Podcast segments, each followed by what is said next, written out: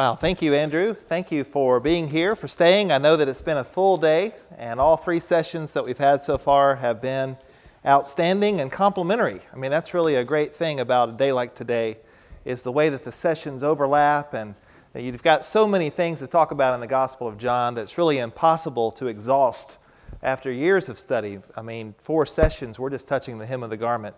Uh, I love the congregation here at Graymere. Uh, I love Columbia. A lot of stories I'd love to tell about uh, growing up here and uh, fond memories of, of Columbia. And it's just great to come back to this community and see all the great things that are happening here now and throughout this area. I know some of you have traveled great distance to be here today, and uh, that's encouraging. I only had a couple of hours to travel, uh, but that's really encouraging to think about uh, how the work is going throughout this area for God's people. Uh, this is a challenging topic, uh, thinking about challenging text. And I suppose that uh, there's a sense in which every text uh, in the New Testament is challenging. And it's not because of the author, it's not because of our, our God or because of these inspired men who wrote these books. It's because sometimes I'm just aloof, uh, I'm the problem. Uh, and so when I think about challenges, I want to make it clear from the very beginning that these are not challenging texts because of the author, and they are not challenging texts because of the inspiration that we know supports these passages. The reason we have challenges is because of the way they've been passed on, or perhaps the way that they've been translated, or the way that they've been discussed historically. And so there are some challenging passages. I think that's also the result of our trying to understand a God who is clearly higher than we are our creator and sustainer, but he has communicated to us perfectly in his word. I, I affirm wholeheartedly the inerrancy of Scripture. I believe that every word of Scripture is not only God breathed, 2 Timothy 3:16, but it's also as perfect as God himself. And so when I talk about manuscripts or translations, those are really the result of men. Uh, when I talk about Scripture as it was originally revealed by God and the autographs, those original copies, those, those copies of Scripture, those autographs, were as perfect as God Himself is. And so I, I want to affirm that as we get started. And also just point out that uh, I think if we were to survey the group, we would probably arrive at different conclusions on what passages in John are most challenging. I've picked out 15, and uh, I'm going to take about an hour each. And uh, is there dinner provided? Okay, maybe not. But no amen on that. It's disappointing. But uh, what, I, what I thought we might do is look at four categories of passages. Uh, we're going to put the 15 passages in four categories and evaluate three of them. So, so three numbers that matter, four categories, 15 passages, but we're only talking about three. Brother Jay said he needed three points, so we'll do that. And I'll try to think of a poem before we get to the end. Uh, and, and so when you study the gospel accounts, there are a number of challenges. And we don't have the challenges we had three years ago with Matthew, uh, because clearly, Matthew, as a synoptic account, you have uh, parallels that are very strong in both Mark and Luke. Uh, the vast majority of material in Mark gets repeated in Matthew. Matthew is basically Mark plus the teaching material of our Lord Jesus in five discourses that Matthew is famous for. And so sometimes we might forget that John's a gospel. I think it was uh, Brother Terry or maybe uh, someone else today who talked about a bioptic focus, how the synoptics present one view of Jesus and then John presents another view of Jesus. That may be true, but I don't think it's quite that simple uh, because Matthew, Mark, and Luke all have their own perspective on Jesus, even though they clearly complement one another in a way that's perfect. There are things that Luke, for example, tells us about Gentiles or tax collectors or the, the resurrection of the widow's son at Nain that none of the other accounts are going to tell us about. And furthermore, there are things that John tells us about that clearly the Synoptic Gospels also comment on. For example, the miracle in John 6, where Jesus feeds the 5,000. John gives us a perspective there that you don't get in Matthew, Mark, and Luke, but it is one of those places where you've got to be aware both of what John says and what the parallel passages say. So, one of the things that I like to do in my classes over at Freed Hardeman is to talk about how we read the gospel accounts. We want to read them both vertically and horizontally. Now, that has nothing to do with how you might feel right now. Some of you would really like to read horizontally right now and understand that. But what I mean by vertically and horizontally is that we want to let these accounts speak for themselves. Let's let John be John, and Mark be Mark, and Luke be Luke, and Matthew be Matthew. And let's understand that even in the early church, there was a tendency to try to harmonize these accounts. It was called the Diatessaron. It was a Syriac document that means through the four, and it was so popular that there was a time in early church history that they actually tried to gather those up and destroy them because so many people had read the Diatessaron that they were not familiar with the four accounts as they stand individually. And so I want to make sure that we allow John to be John reading this account vertically. But let's also understand that John is telling the same story that Mark, Matthew, and Luke told. And while there are differences, there are also similarities. And we've noted a number of those differences already, whether it's the prologue or the epilogue, whether it's the characters we meet, uh, like Nicodemus, the woman at the well, Lazarus, uh, maybe even some of the miracles. The uh, wedding feast miracle, for example, in John 2 1 through 12, you only get in John's gospel, and it's really challenging. We could have added that text. That's not one of my 15, but we could talk about that because uh, most of the time, when Jesus does a miracle or a sign, that's John's favorite word, semea, or semeion in the accusative. Uh, when he talks about a sign, it's something that's done for the purpose of teaching. And most often, there's teaching associated with a miracle. For example, the discourse where Jesus talks about being the bread of life, that is one of our passages in John 6, is associated with the feeding of the 5,000. Uh, and so uh, the resurrection and life passage in John 11, I mean, those connections there make sense to what's happening in the narrative. And so while we read John for John, let's also understand that some of the challenges we find in John are challenges in all four gospel accounts. Uh, I was raised to, to say there's one gospel and four accounts. And so that's, I think, a good habit, and that's one of the things that we recognize as we get into this. So, uh, one more thing on that, and then I'll give you my 15. Uh, let's make it very clear that the Apostle John was an inspired eyewitness, as Brother Terry pointed out first thing this morning, to these events, and that when we talk about the authorship of Scripture, we're talking about a primary cause, God, the Holy Spirit, and secondary means, these men that are moved to write uh, words in the autograph copies that are perfect. And so, any discussion we have that is transcriptional in nature, maybe a manuscript difference or a questionable passage, and you know the most famous one in John that we will be thinking about a little bit this afternoon.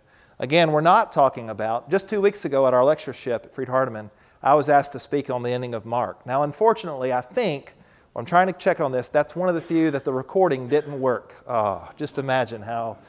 But, you know, one of the things I wanted to say in that, and I did say in that, is that there are no mistakes in Scripture. God made no mistakes in Scripture. Any question about the text of the New Testament is a question about the way it's been handled, copied, translated, maybe interpreted. It's not a question of what God wrote. And so, in no form or fashion this afternoon are we questioning that or questioning Him. So, what are my four categories? And again, this is rather subjective, but I want to uh, make it clear, and I, I, apologize for not having a slideshow uh, this afternoon, but I'll try to speak slowly on this because um, I need to speak slowly because it takes me a while to write these things down. Here are the four categories there are doctrinal difficulties. I'm going to give you six passages that I think fall into that category in the Gospel of John. So, doctrinal difficulties. There are what I've called intertextual difficulties. Three places where John quotes the Old Testament, and it's difficult to know what to make of that. So, intertextual difficulties. Uh, third, there are chronological difficulties. There are two of those chronological difficulties. And then finally, there are transmissional difficulties. I've given you four of those. So, six doctrinal passages, three intertextual difficulties, uh, two chronological, and then four transmissional. What I'm going to do this afternoon is read through the list rather quickly and briefly tell you what, what I think is difficult about it. And then I'm going to focus on two doctrinal and one transmissional passage. So let's talk first about the ones I'm not going to spend much time on. Uh, the intertextual difficulties, the three that I mentioned there, let me quickly tell you where I think these come from. The study of biblical intertextuality is not just when the New Testament quotes the Old Testament, it could also be where the prophets make reference to the law, or where Psalms might make reference to the law. So, anytime there's a Bible passage that makes reference to another Bible passage, that's referred to as biblical intertextuality. And there's a whole lot of discussion there about where did they get their source and did Paul change the wording of that passage any, if it's Paul that we're talking about? Did he respect the original context in which it was spoken? So there are three places, and I'll tell you why these are questionable passages. First, John 3, verse 14. In John 3, verse 14, you have a allusion, and remember that it's not just quotations. It can be an allusion or an echo. Now, those terms come from Richard Hays, who in his book, Echoes of Scripture and the Letters of Paul, you know, identifies the fact that sometimes you make a passing reference to the Old Testament, you know, like the flood of Noah or uh, creation, and it's not exactly a quotation. Well, in John 3, verse 14, it seems that Jesus there is making reference to the bronze serpent event in Numbers 21, verses 4 through 9. Now, it's not as much about how Jesus makes reference to the passage, uh, it's about what are we to make of this language of lifting up. Uh, I think that it's intentional, and the wordplay works either in Aramaic or Greek. Scott Gleaves at Faulkner recently wrote a book, you know, asking the question, did Jesus speak Greek? I was asked to review that book for the Gospel Advocate, and Scott's a friend of mine, and I think he did a great job on the book. Personally, I think Jesus primarily taught in Aramaic, but as uh, someone made reference to earlier today, he knew Greek, and he used Greek. Uh, I don't know that it really matters. For, unfortunately, all the recordings have been lost, right?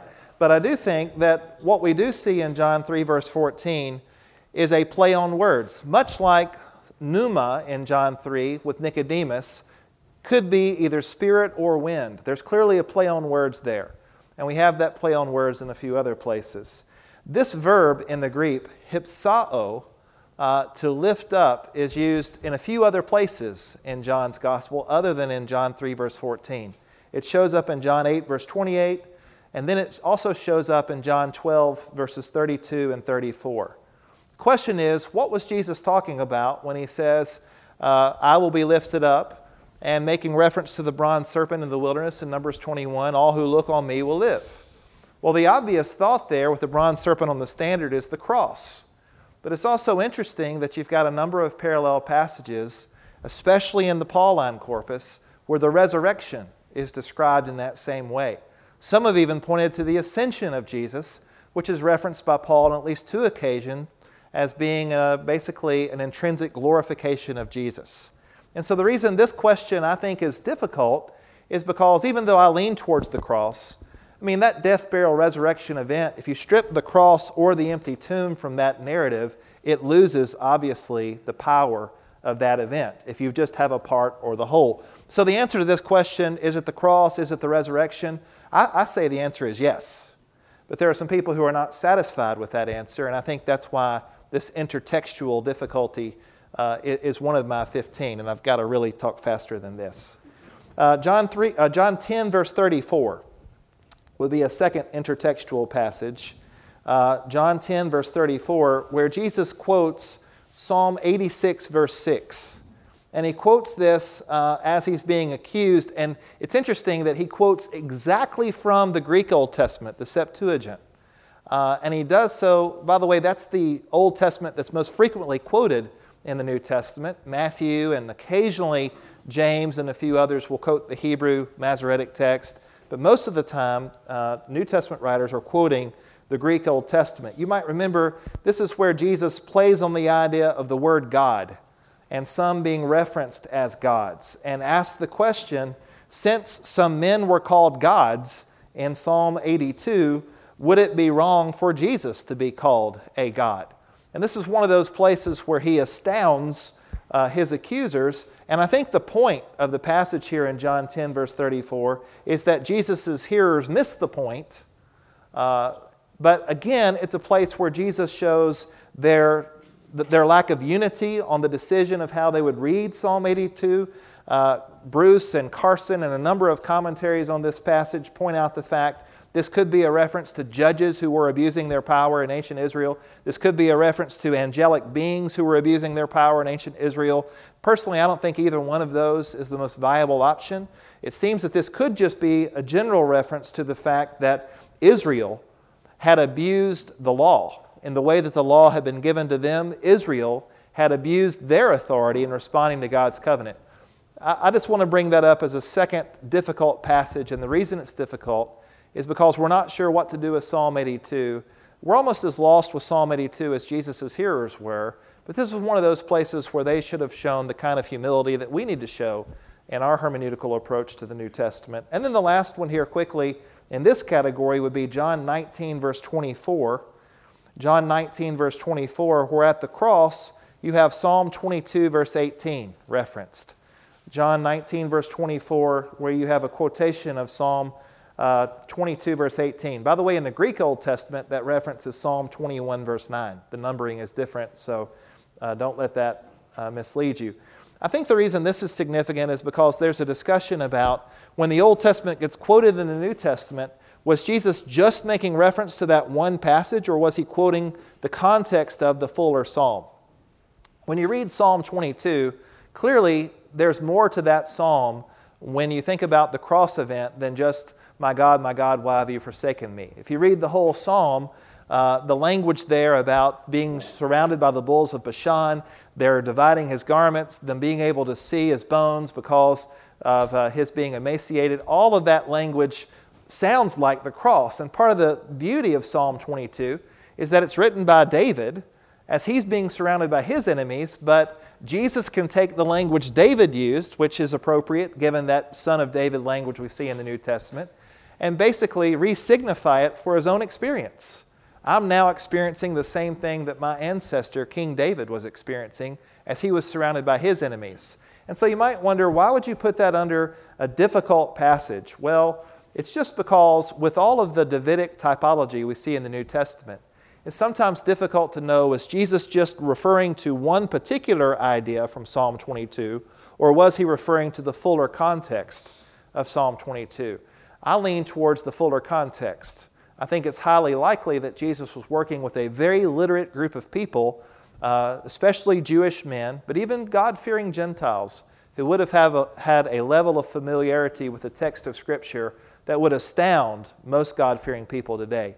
You see this even in scribal activity, the way that when they're copying Scripture, they know the parallels to these verses. They can harmonize Scripture quickly. Some have argued maybe it's because they have some kind of written source that guides them in that. But we know that male and female scribes in the early church have a high regard for Scripture and they can quote it, as we were mentioning in the last hour, and they can uh, harmonize that as they are copying a text. It's one of the global tendencies we see from the 3rd to 16th centuries in manuscript tradition. Now, I'm going to have to speed up on the chronological difficulties. Here are the two. You know these already. The first would be the cleansing of the temple in John 2 13 through 25. When did that happen? In the synoptic parallels, that happens when? At the end of Jesus' life, right there during Passion Week, as some have referred to that event. In John, it comes very early in his gospel. Why? Some argue that John was trying to make a point. Maybe, you know, Carson argues for sort of this old to new imagery. In John 2 through 4, you have new wine, uh, new, uh, let's see, new temple, new birth, and uh, new water, living water. And so maybe it's the newness emphasis, and John just wanted to arrange it this way to make a particular point. I believe D.A. Carson draws the conclusion that it happened twice, or at least opens the door that perhaps at the beginning of Jesus' ministry there's a cleansing of the temple, and knowing how huge that area is after Herod's expansion, is it possible that early on in his ministry there's a cleansing of the temple, like you get reported in John 2 13 through 25? And then again, near the end of his ministry, there's a second cleansing. Regardless of what you do there, there is some tension with the relationship between the synoptic report of the cleansing of the temple and what's happening here in John 2 13 through 25. The other obvious chronological question is Passover. When did Jesus die? Was it on the eve of Passover or was it on Passover? And this is another place where you get the question raised because it seems like in John's gospel, Jesus is the Passover lamb. I mean, that imagery is set up. Paul even makes reference to this idea over in 1 Corinthians. Or uh, does he die on the eve of Passover? Uh, was Passover celebrated Uh, perhaps what year did this occur? There's a lot of discussion about that. I mean, it starts as early as John 13 with the Passover language there and really goes all the way through the Passion event in John 19. And so, those would be the two big, difficult chronological questions that often get brought up and discussed uh, when you compare John with the synoptic accounts. Okay, uh, I, I'm really sorry to have to move on so quickly. I wish we could take a lot longer on that. But doctrinal difficulties. Uh, here are the six. I'm going to list them, and then I'll tell you that we're going to come back to two of these after I give you the transmissional ones. Uh, I've, I've, grouped two passages together John 3, 3 through 5, and John 6, 52 through 56. This is one we're going to come back to. John 3, 3 through 5, and John 6, 52 through 56. And the reason I think these two passages are difficult is over the question that you know gets raised a lot in John Did John ever make reference to Christian baptism and the Lord's Supper? When he talked to Nicodemus, given the fact this is pre Pentecost, could Christian baptism have been in that equation?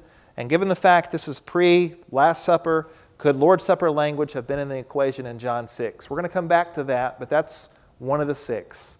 The next one would be John 6, verse 44, and the language of Jesus drawing all people to himself. That's not a difficult passage per se, but the historical interpretation of that passage has caused a lot of consternation, uh, especially with five petal uh, Calvinists, you know, the tulip idea. Uh, what's interesting about John 6 is that often this passage is used to suggest there's this draw, and Jesus selects, you know, uh, in election the ones that he wants. But what's interesting about the language that surrounds that verse, again, John 6, verse 44, is the language of personal responsibility, choice, and faith. And so, if taken in balance, of course, Jesus takes the initiative, just like our Father did. The, the context of John 6, however, if anything, in the context of the feeding of the 5,000 and them wanting to take Jesus by force and make him their king, makes it very clear that human free will is just as important as God's sovereignty in terms of the picture of salvation. It's the language of Ephesians 2. We're saved by grace, God's initiative, through faith, human responsibility. If you take either one of those pieces away from that, it's not salvation. And so that balance in John 6 is really important. Man, we need more time on that. Uh, John 9, verse 31 would be the third one here. Actually, I guess I counted, uh, I counted those John 3 and John 6 together, so that was two. So this will be the fourth one, John 9, verse 31. And the question of whether God hears sinners. You might remember this is the uh, famous encounter Jesus has with the man born blind. And we've talked a lot about journeys of faith, seeing the way the Samaritan woman journeys, Brother Jay mentioned, or seeing the way that uh, Nicodemus, John 3, John 7, John 19 journeys.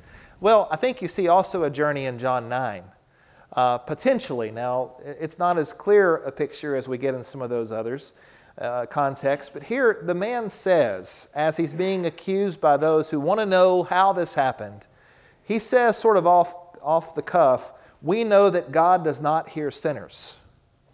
And uh, that's generated a lot of discussion in theological circles. It's kind of like one time I preached as a young, younger man uh, from Job, and I think it was Bildad, the Shuhite, that I was quoting. And, uh, you know, I thought it was a great sermon, and I got through, and some sweet sister in Christ came out and said, I, I don't want to hurt your feelings, but you do know that the Lord spoke uh, at the end of this book, and everything that you said this morning, God rebuked. Oh, that's an important point to make note of in the full context of the book of Job. So, uh, sometimes these, these, these kinds of statements that get made by those who are observing the things that are happening here can lead people to take what the man says in John 9, verse 31, and, and run with that. What's interesting is there are a number of places that indicate that those who are penitent and want to turn to God can be heard in that moment of penitence, especially in the wisdom literature of the Old Testament or even in the episode of uh, Cornelius in Acts chapter 10. And so that's another difficult passage, again, because of the way it's been interpreted. Uh, two more John 10, verse 16. You know this passage well. I have other sheep, not of this fold. Now, uh, not only is this sometimes used, unfortunately, to defend denominationalism, uh, this is also used to suggest that maybe there are other Jews that could be saved outside of Jesus, maybe that there are other Christians who are scattered uh, who Jesus is making reference to. My family and I were driving back from Northern California about a year ago, and we toured the uh, Mormon Convention Center in Salt Lake City. And I heard this verse more than any other Bible verse in that setting because they claim to be the other sheep, not of this fold. So this verse gets used in a lot of creative ways, but contextually, that's why I've put it in the difficult category. But contextually, we know the answer, don't we? It's Gentiles. I think the context of John makes that clear. Look at John 11, 51 and 52. I think there, in that uh, passage, you have an indication that it's very clear that uh, Jesus' eye is eventually on the Gentiles. You know, Peter struggles with this in Galatians 2, but Peter should have learned from the Syrophoenician woman, or maybe even what happened with Legion in Mark 5 1 through 20 over at Decapolis, that Jesus had an eye on the Gentiles already, even though he was sent to the lost sheep of the household of Israel. Uh, one more, uh, and we'll come back to this one too, Lord willing. Wow, we'll have to do so quickly. This, for me, is uh, one of the most challenging uh, passages. It's in John 20, verse 22, when uh, Jesus breathed on his disciples and said, Receive the Holy Spirit. What, what's that about? Is that a Johannine Pentecost? You know, John Calvin's really creative here, and he says, Well, in John 20, the disciples were sprinkled with the Holy Spirit. In Acts 2, they were saturated with the Holy Spirit. Everybody loves alliteration, but I'm more confused than I was before you started talking, John. Uh, and so we're going to come back to John 3 and 6 and then John 20. But I've got to quickly give you the other four passages, or I will have failed in this mission. Uh, there are four transmissional difficulties in John. You know the story of the adulterous woman. That's the big one, John 7:53 through 8:11. Uh, we're going to spend some time on that if time allows, and we'll make time for it. But there are three others that get a lot of attention because of the impact they make on English translations. I find that generally, even though I enjoy uh, evaluating manuscripts, and I'll tell you why I do this, uh, I'm a restorationist. I'm interested in being a part of the church of God's intent, and I'm interested in reading the text of God's intent. And I'm not going to marry a translation, I'm not going to ma- marry a manuscript. I want to know how the Bible originally read. And I'm just as passionate about that as I am about restoring the church of God's intent. And I think we've got to think about that in a world where some say, and here's the challenge if I could just get on a soapbox for 30 seconds, we've got people in our pews with study Bibles everywhere. And some study Bibles in this passage are going to say, the earliest and best manuscripts do not include this story. And that's true. Some are going to have you know, study Bibles that are going to say the majority of manuscripts do include this story, and that's true. So, what do we let them do? Well, put on the gloves and slug it out after the fellowship meal in the parking lot. Well, no. But we've got to give them some guidance on this because depending on the perspective of the editors of that study Bible, whether they're majority text people, which say, well, you know, from the 9th to 16th centuries, most manuscripts support this, or whether they're eclectic text people who say, well, the earliest and best manuscripts don't include it, I say, look at all of those texts. Count them, look at, uh, not count them, weigh them all from the 3rd to 16th centuries, and, and let's be as interested in having the text that God gave as we are in being the church that God intended for us to be. The three others are John 1, verse 18. I was off the soapbox. John 1, verse 18. Is the language here Monogenes huios, only begotten, or I would prefer to translate that unique uh, son, or monogenes theos, one of a kind God. Now, the Greek text, edited uh, both in the US and in Germany, UBS 5, Nestle Aland 28, prefers God, only begotten God. What's interesting is there are only two translations that I've found, mainstream English translations, that read that way, but they are pretty influential in most of our congregations the ESV and the New American Standard. Just about every other translation says only begotten son. Well, that's great language. That's John 3:16. That's everywhere in John. The question is which is most original? And the only reason I bring it up is most textual variants fly under the radar unless they show up and you got Sister Betty and Sister Wilma sitting right next to each other and they compare Bibles this is the Flintstone Church. They compare Bibles and they realize there's a difference. That's when this discussion matters. John 1:18 is one of those passages we better be prepared to talk about. Um, there's evidence that supports both. Harmonization leans towards Son, it's hard not to prefer God, which would be a pretty powerful statement about Jesus at the end of John's prologue. A monotheist Jew says Jesus is God. Now, that for me is more powerful than an empty tomb or eyewitness testimony. Monotheist Jews confessing that this man they spent three years with in public ministry is God. Who could you say that about? They know this man. That's powerful evidence. I'm not dismissing the empty tomb. I'm just saying that's not the only place we have to go, apologist, right? Uh, we've also got John 5, 3, and 4. What happened at the pool? First of all, what's the pool's name? Well, is it Bethsaida, Bethesda, or Bethzatha? Because manuscripts support all three. Greek text supports Bethzatha, but no English translation I've found calls it that. We like Bethesda because it means house of mercy, a great place for a military hospital, right, in Maryland. We like Bethsaida because it's the name of a village. So there's a question about what the pool is named, and some translations will vary there. But then there's a question of did an angel really come down and stir the water? Because the ESV omits that. It omits the second half of verse 3 and verse 4, as well as does the NIV. Now, clearly, that's what they thought. That's why they were around the pool. I think theologically it's interesting to think about God kind of having a. Uh, I don't want to I don't want to say it that way. It's interesting to think about first one in gets healed. It's almost like the reverse of Russian roulette. The water stirs, first one in's healed. That just doesn't fit with what we learn about God. I think it's highly likely that this is a good description of what they believed was happening when the water was stirred.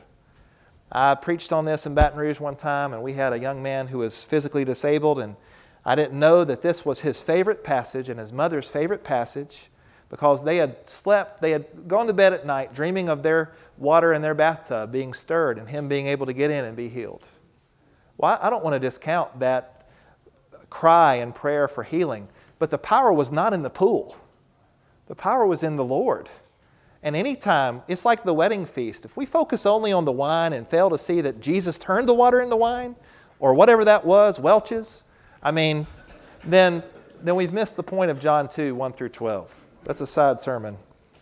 And then uh, finally, John 20, verse 31. Uh, Dr. Black referred to this earlier the purpose statement. You know, is it present subjunctive or aorist subjunctive? Here's the good thing to think about I don't know of any English translations that really mess with the language there because the subjunctive mood is the potential mood and it's always translated may or might. And so whether it's present or aorist, you know, some of that's built on the false assumption that present is always continuous. It can be undefined verbal aspect.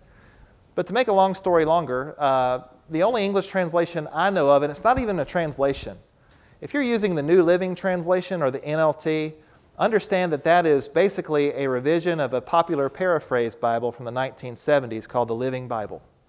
And so they've packaged it as a translation, but it's basically an updated version of something that was like the message 40 years ago. And the New Living Translation here in John 20, 31 says, that you may continue to believe. That's the only one I've found where it actually impacts the text of, of uh, of an English translation.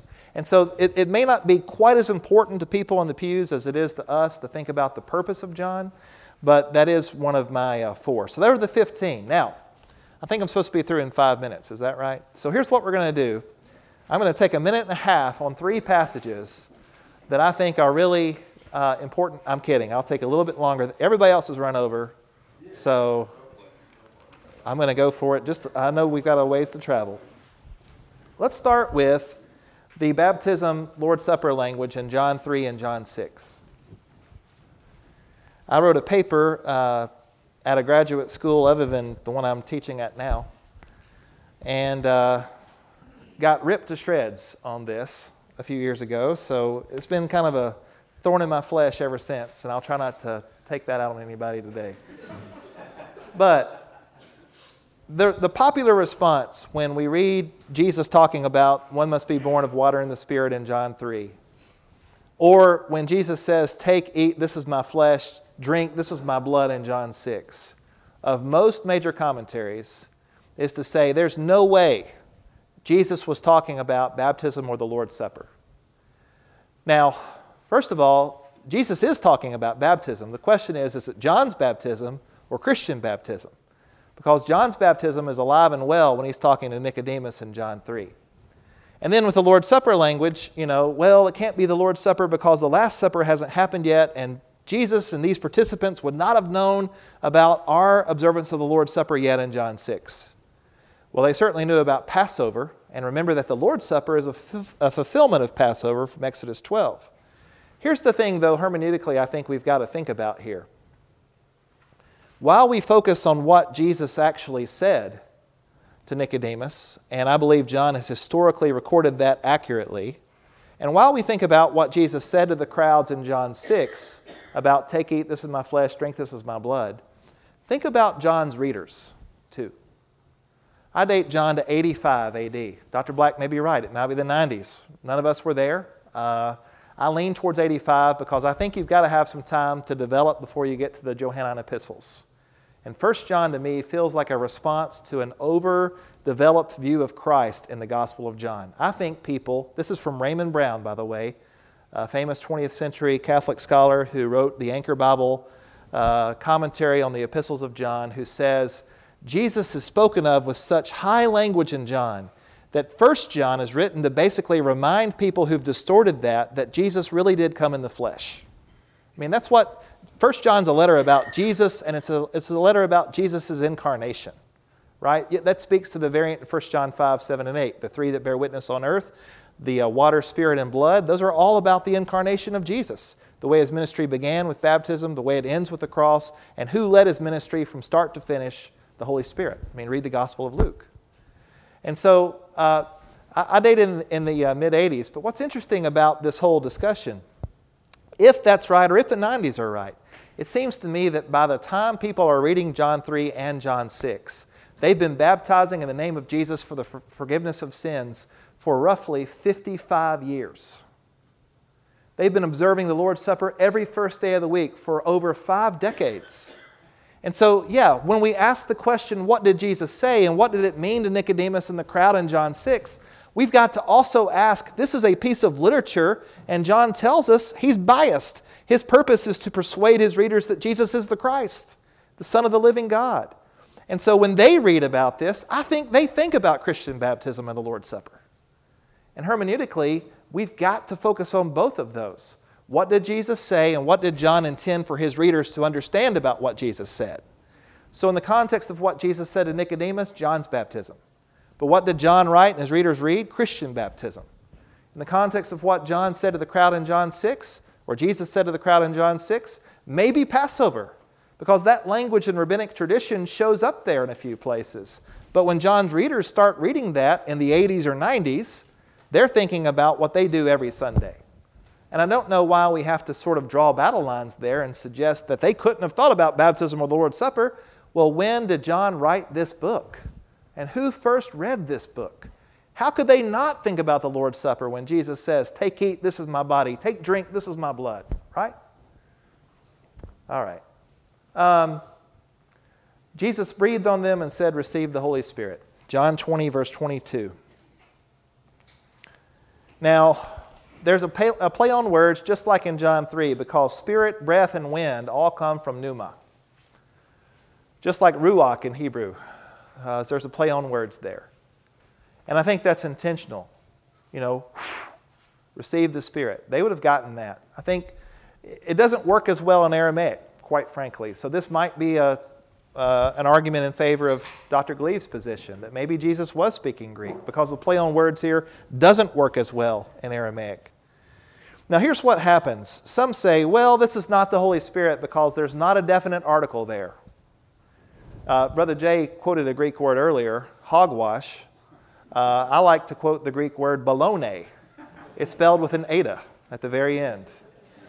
Um, I don't want to offend anybody, but the Holy Spirit is referenced in an anarthrous construction without the article several times in the New Testament. Because sometimes it's intentional that a writer will not use the article here and use an article there to connect back to the noun here that has no article. It's called the anarthrous article. No, no, it's called the uh, anaphoric article. It refers back to a previous noun that does not have an article. So any argument that says, well, this is not the Spirit because it lacks an article, is not an argument that can be sustained based on syntax or grammar. What about Calvin saying that they were sprinkled here and saturated there in Acts 2? Uh, what about some liberal scholars who say, well, John didn't really know if the Pentecost experience was going to be described adequately by Luke, so he wanted to make allusion to it here. Well, the problem here is you're talking about a completely different setting, and most importantly, a completely different result. When I teach on John 20, 22, here's the question that I ask What changed? What changed? What changed in Acts 2 when they were baptized by the Holy Spirit? Everything changed. Their behavior changed, their language changed, the growth of the church changed. When you think about John 20, this scene, if they receive a full measure, full apostolic measure of the Holy Spirit, or even a partial measure, some say, well, it's just a down payment here and it's realized over there. What's the problem with that? Well, what changed? From this point forward, you've got these disciples struggling just like they've been struggling. Nothing changes. This, this, this group of disciples go fishing in the next chapter. Well, let's go fishing. This group of disciples standing around the charcoal fire with Jesus have to be reminded who Jesus is. Jesus has to say to Peter three times, Do you love me? Feed my sheep. And, and, and remind Peter that when he's asking, Well, what about him? pointing at John when he finds out he's going to be martyred, does that sound like a group of people who've been filled with an apostolic measure of the Holy Spirit? So before we go saying, well, when Jesus breathes on them in John 20 and says, receive the Holy Spirit, clearly this was just like Acts 2. My number one question is, what changed? And so, what is this?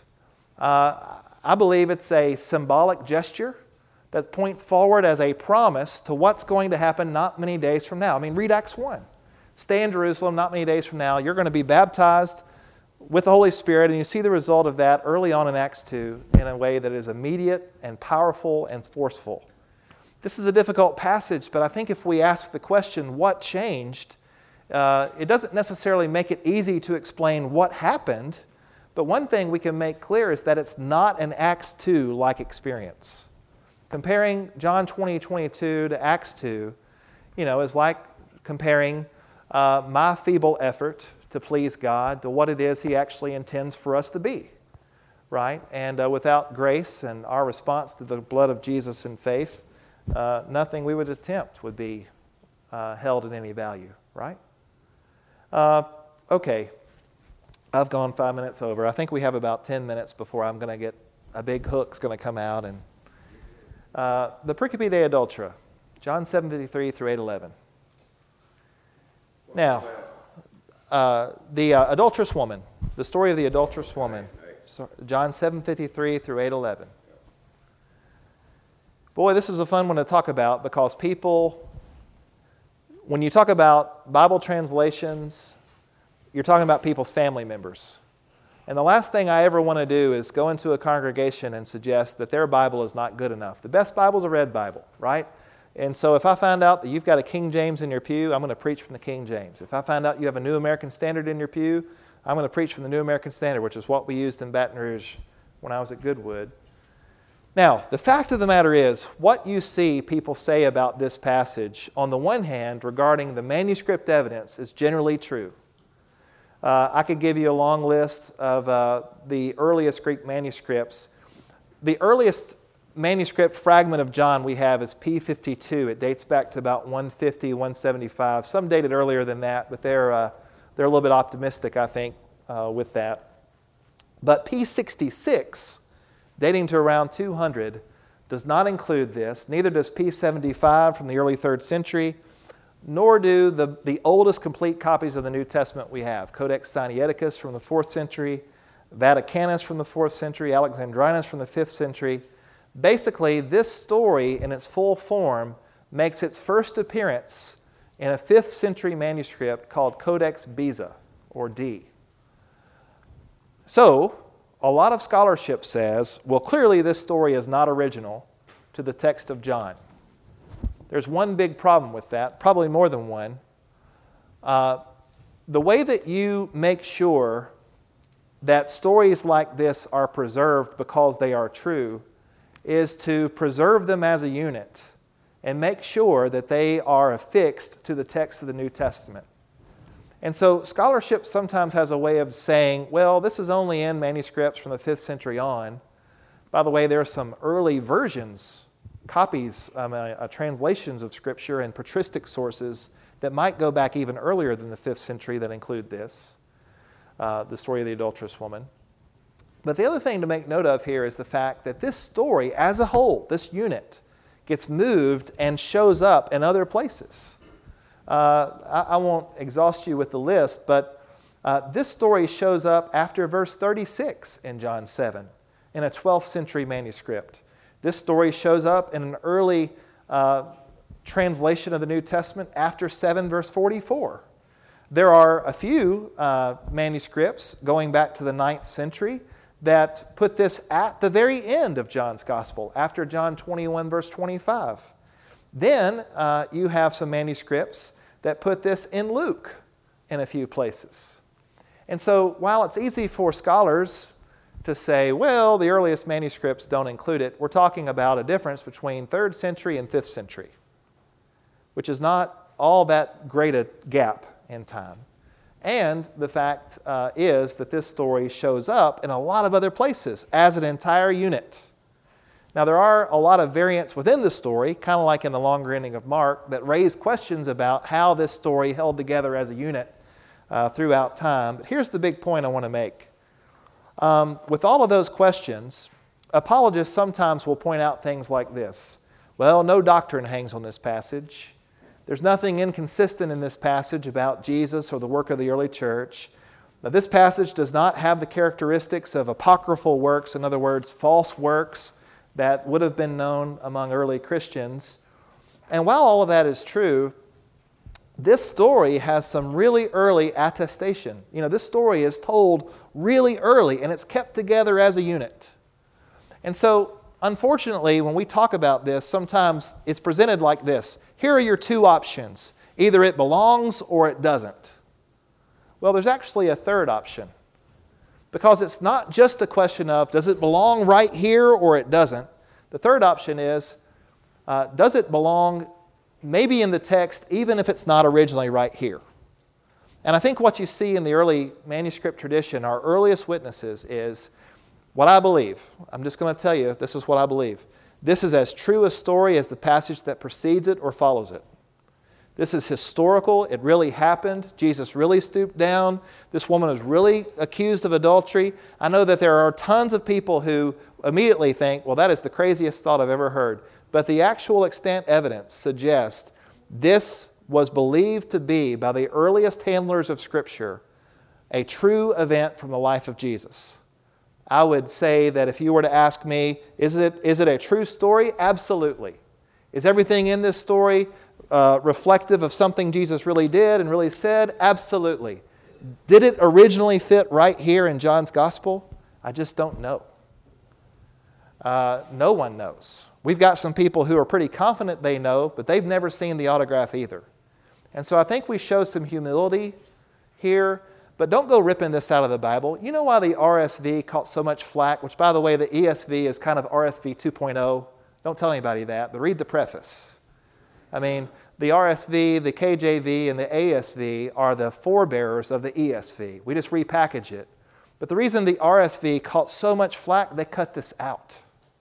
There was actually a Baptist minister in North Carolina who took a blowtorch on a Sunday morning and burned his RSV, put it in a metal box, and mailed it back. That's how much he loved the RSV. Okay, I don't think that we're in the business of saying, cut it out.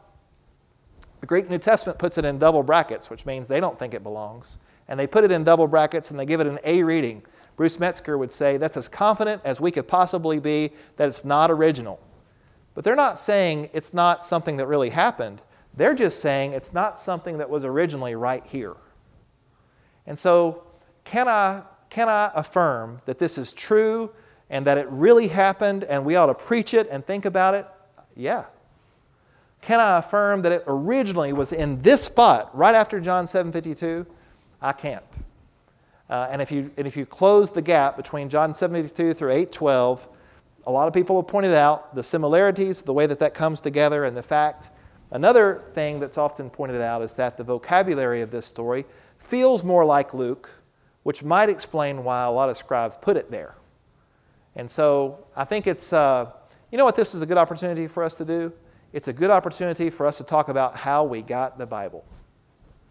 I, I think the days of just putting a plan of salvation on a billboard, that's still a good thing to do, but there are going to be more people than there used to be, as we've been kind of talking about this young generation. We're all wicked, right? There, there, are more people than there used to be who would look at that billboard and say, So what? I can't trust the Bible. So, how many classes have we had about how we got the Bible? How many people could talk about manuscripts and translations and transmission and translation and point out the fact that God made no mistake? Inspiration is perfect. We have exactly what He wanted us to have. Canonization is perfect. What's not perfect? People, the way we copied it, and the way we translated it. And so, this is a discussion that's not about God, it's about man and women, like the female scribe Thecla. She made mistakes too, uh, who didn't copy it perfectly and didn't translate it perfectly. Okay? I was kidding about the young thing. I know that y'all love us, but sometimes I get a little tired of that. All right. Uh, I think we're out of time. I don't know. Are we out of time? We're over time? We can, we can take some questions. I can take one question. Brother Stan, yes, sir. Doug, Wednesday lectureship, question was asked about Jesus' quotation of Psalm 22 on the cross. Yeah. You had one person who answered it, so this is a theological truth. Jesus was forsaken the cross. Another person answered and said, this was an emotional truth. This is what Jesus felt on the cross. And a third person answered it and said uh, that Jesus was quoting, or the possibility that Jesus was quoting the entire, uh, the entirety of Psalm 22. You didn't get to answer that one, so what do you think? Well, I don't know why we have to separate theology from emotion. Uh, clearly, there's an intertextual component there in terms of the fact that Jesus was quoting Psalm 22, but I don't believe he was doing so to show off his knowledge of the Psalter. I think he's doing so to make it very clear that uh, he had been alienated and bore the burdens in the same way that his forebearer had. Uh, and so I think the answer to that question is yes in all sincerity. I, don't know that we have to put these false, I think it's a false dichotomy to try to separate and read into that, you know, some kind of Christological answer to was Jesus abandoned at the cross? And I think a lot of that's more about systematic theology than it is biblical exegesis, in my opinion. Yes, sir, you had a question next. Yeah, we had a big, there was a big debate after one of my Bible classes, and they came to me wanting to know about, about the, does God hear sinners or not? And I answered it like this, kind of like your Job example. We have that recorded by inspiration, whether John was at that scene or not at that scene. But the blind man who been healed was not speaking by inspiration, any more than Stephen was speaking by inspiration that we know of in some of the things he revealed in Acts seven that we don't know from the Old Testament. Names, of, you know, names of magicians and things like that. Well, we're told he was full of the Holy Spirit, but Well, but he, Yeah. still, I mean, he was speaking by Right. right, And certainly the blind man we don't see is, that was healed. right. so he says that because maybe the Judaism of the time believed that. But I'm like you, we have plenty of examples in the Old Testament where they hear the sinner and everybody in the Bible is a sinner. And even I'm a sinner. Right. So that means God doesn't hear my prayer. I think there is a truth to the idea that I cannot live in willful rebellion against God uh, and, and my prayer avail anything. But if I'm penitent and want to come back to Him, how else will I be heard? And I think you've got a lot of examples of that that we can look at. There are several hands, and I'm not sure who's next. Brother David, yes, sir. Uh, Doug, I understood you to say that, that John three, Jesus referred John's baptism. Yes. When the readers read it in eighty-five, they would think Christian baptism. I don't know how they could keep from it. Well, and I'm okay with that. Uh, what I'm wondering about is, uh, the role of the Spirit, because in John's baptism, there's nothing said about, you know, the Spirit. And so it looks like to me that if it is John's baptism, there's some dimension added, you know, to it, because Jesus says water and the Spirit. And then, um, and then with that also, uh, you know, we preach the new birth, I've preached it now for forty-eight years. And, uh, you know, we traditionally say this is the way you enter the church, but, you know, the kingdom's not established. You know, Right. you know, uh, Colossians one thirteen, you know, about that. And so, um, if Nicodemus did what Jesus said on that particular day, he's not entering the kingdom. But- So when we preach the new birth, uh, you see what I'm saying? But didn't Jesus also say in John 7 the Spirit had not yet been given? So, how would he ask Nicodemus to be born of something that hadn't yet been given? I think that's an internal change. The spirit there is subject of not big S spirit, little s spirit, that it's an external and internal. It's a change, like Peter describes in 1 Peter 3 20 and 21. It's not a removal of filth from the flesh, but the cleansing of a pure conscience before God. So, I, I don't know how um, Nicodemus could have been born of the Holy Spirit pre Acts 2, uh, because we read in John 7. Done what Jesus told him to do on that day. John's baptism, yes, minus the Holy Spirit. But is the, so is there any big Uh, there's big S in Acts 2. And there's a promise of big spirit in the uh, farewell discourse of John 14 through 17. Big S in John three? I don't believe so. So Titus passage, uh, Titus 2 11 through 15. Uh, I do think that what Jesus was foreshadowing is the fulfillment we find in the Spirit, but I don't see Jesus asking Nicodemus to be baptized into one who had not yet been given. And that John 7 passage for me is a big stumbling block there. But that's just, that's just me. I do think the exegetical task is difficult because we try to figure out when Jesus said it, who he said it to, but I think sometimes I've forgotten who John was writing to, and we shouldn't uh, ignore either one of those perspectives there. Brother Ron, did you have a. Yeah, we go back to the quotation from Psalm twenty-two, I was in a, in grade class a number of years ago, not for you teams, but, uh, subject of, uh, messianic prophecy came up, and, uh, there was a pretty phenomenal class that there was anything messianic about Psalm twenty-two, that this just passage Jesus quoted at that time because it was particularly meaningful to him. What's your take on that? I want to give God the credit uh, for not only foreseeing what was going to occur at the cross, but for speaking with one voice. I think that white page in between the Old and New Testament has become an unfortunate divide in our thinking uh, because Jesus does come to fulfill the law, Matthew 5 17, but there's continuity between the Testaments. There's continuity, and I mean, how would you understand the message of Hebrews without Leviticus? And so there's, there's continuity there, and I don't know that uh, there's any chance involved in what Jesus did with what he said from the cross, especially the two Psalms that he quotes. That became a concern to me before it was over with, and hardly any messianic Oh. left in the Old Testament. Well, there's theology from above and theology from below. And I, I can't understand theology from above completely, but theology from below scares me because it becomes, you know, me creating a Christ in my own image. And that's not the Christ I want to serve. I'm not good enough, right? So I think sometimes it's easy to discuss where did this come from and how did Jesus change it and where did, why did he use it here? Uh, but at some point, I got to walk by faith and just determine, not blind faith, but just determine that Jesus knew exactly what Scripture needed to be alluded to. And for those of us who go back and read Psalm 22, we're in for a real treat. Uh, and I think 22 and 23 are put together for a reason in that first book of Psalms, where you go from the valley of despair to the Lord is my shepherd. I, it's hard for me to preach Psalm 23 without dabbling a little bit in Psalm 22, but that's just my own weird view on that. I hope I'm okay, Andrew. Yes, yes, sir. Some people think that Psalm twenty-two, by him quoting the beginning, is like me saying the name of the psalm rather than the number of the psalm. Get it? Right. Or, you know, words, four score and 20 years ago. psalm, it's really Right. deliverance. Right, now, everything's falling apart, but it talks about deliverance. right. And it leads into Psalm twenty-three. Yeah, Claus Westermann, the German theologian, said that every lament psalm has a structure. It starts with a cry to God for help, it describes the evildoer, and then third, it praises God for his deliverance before it even happens.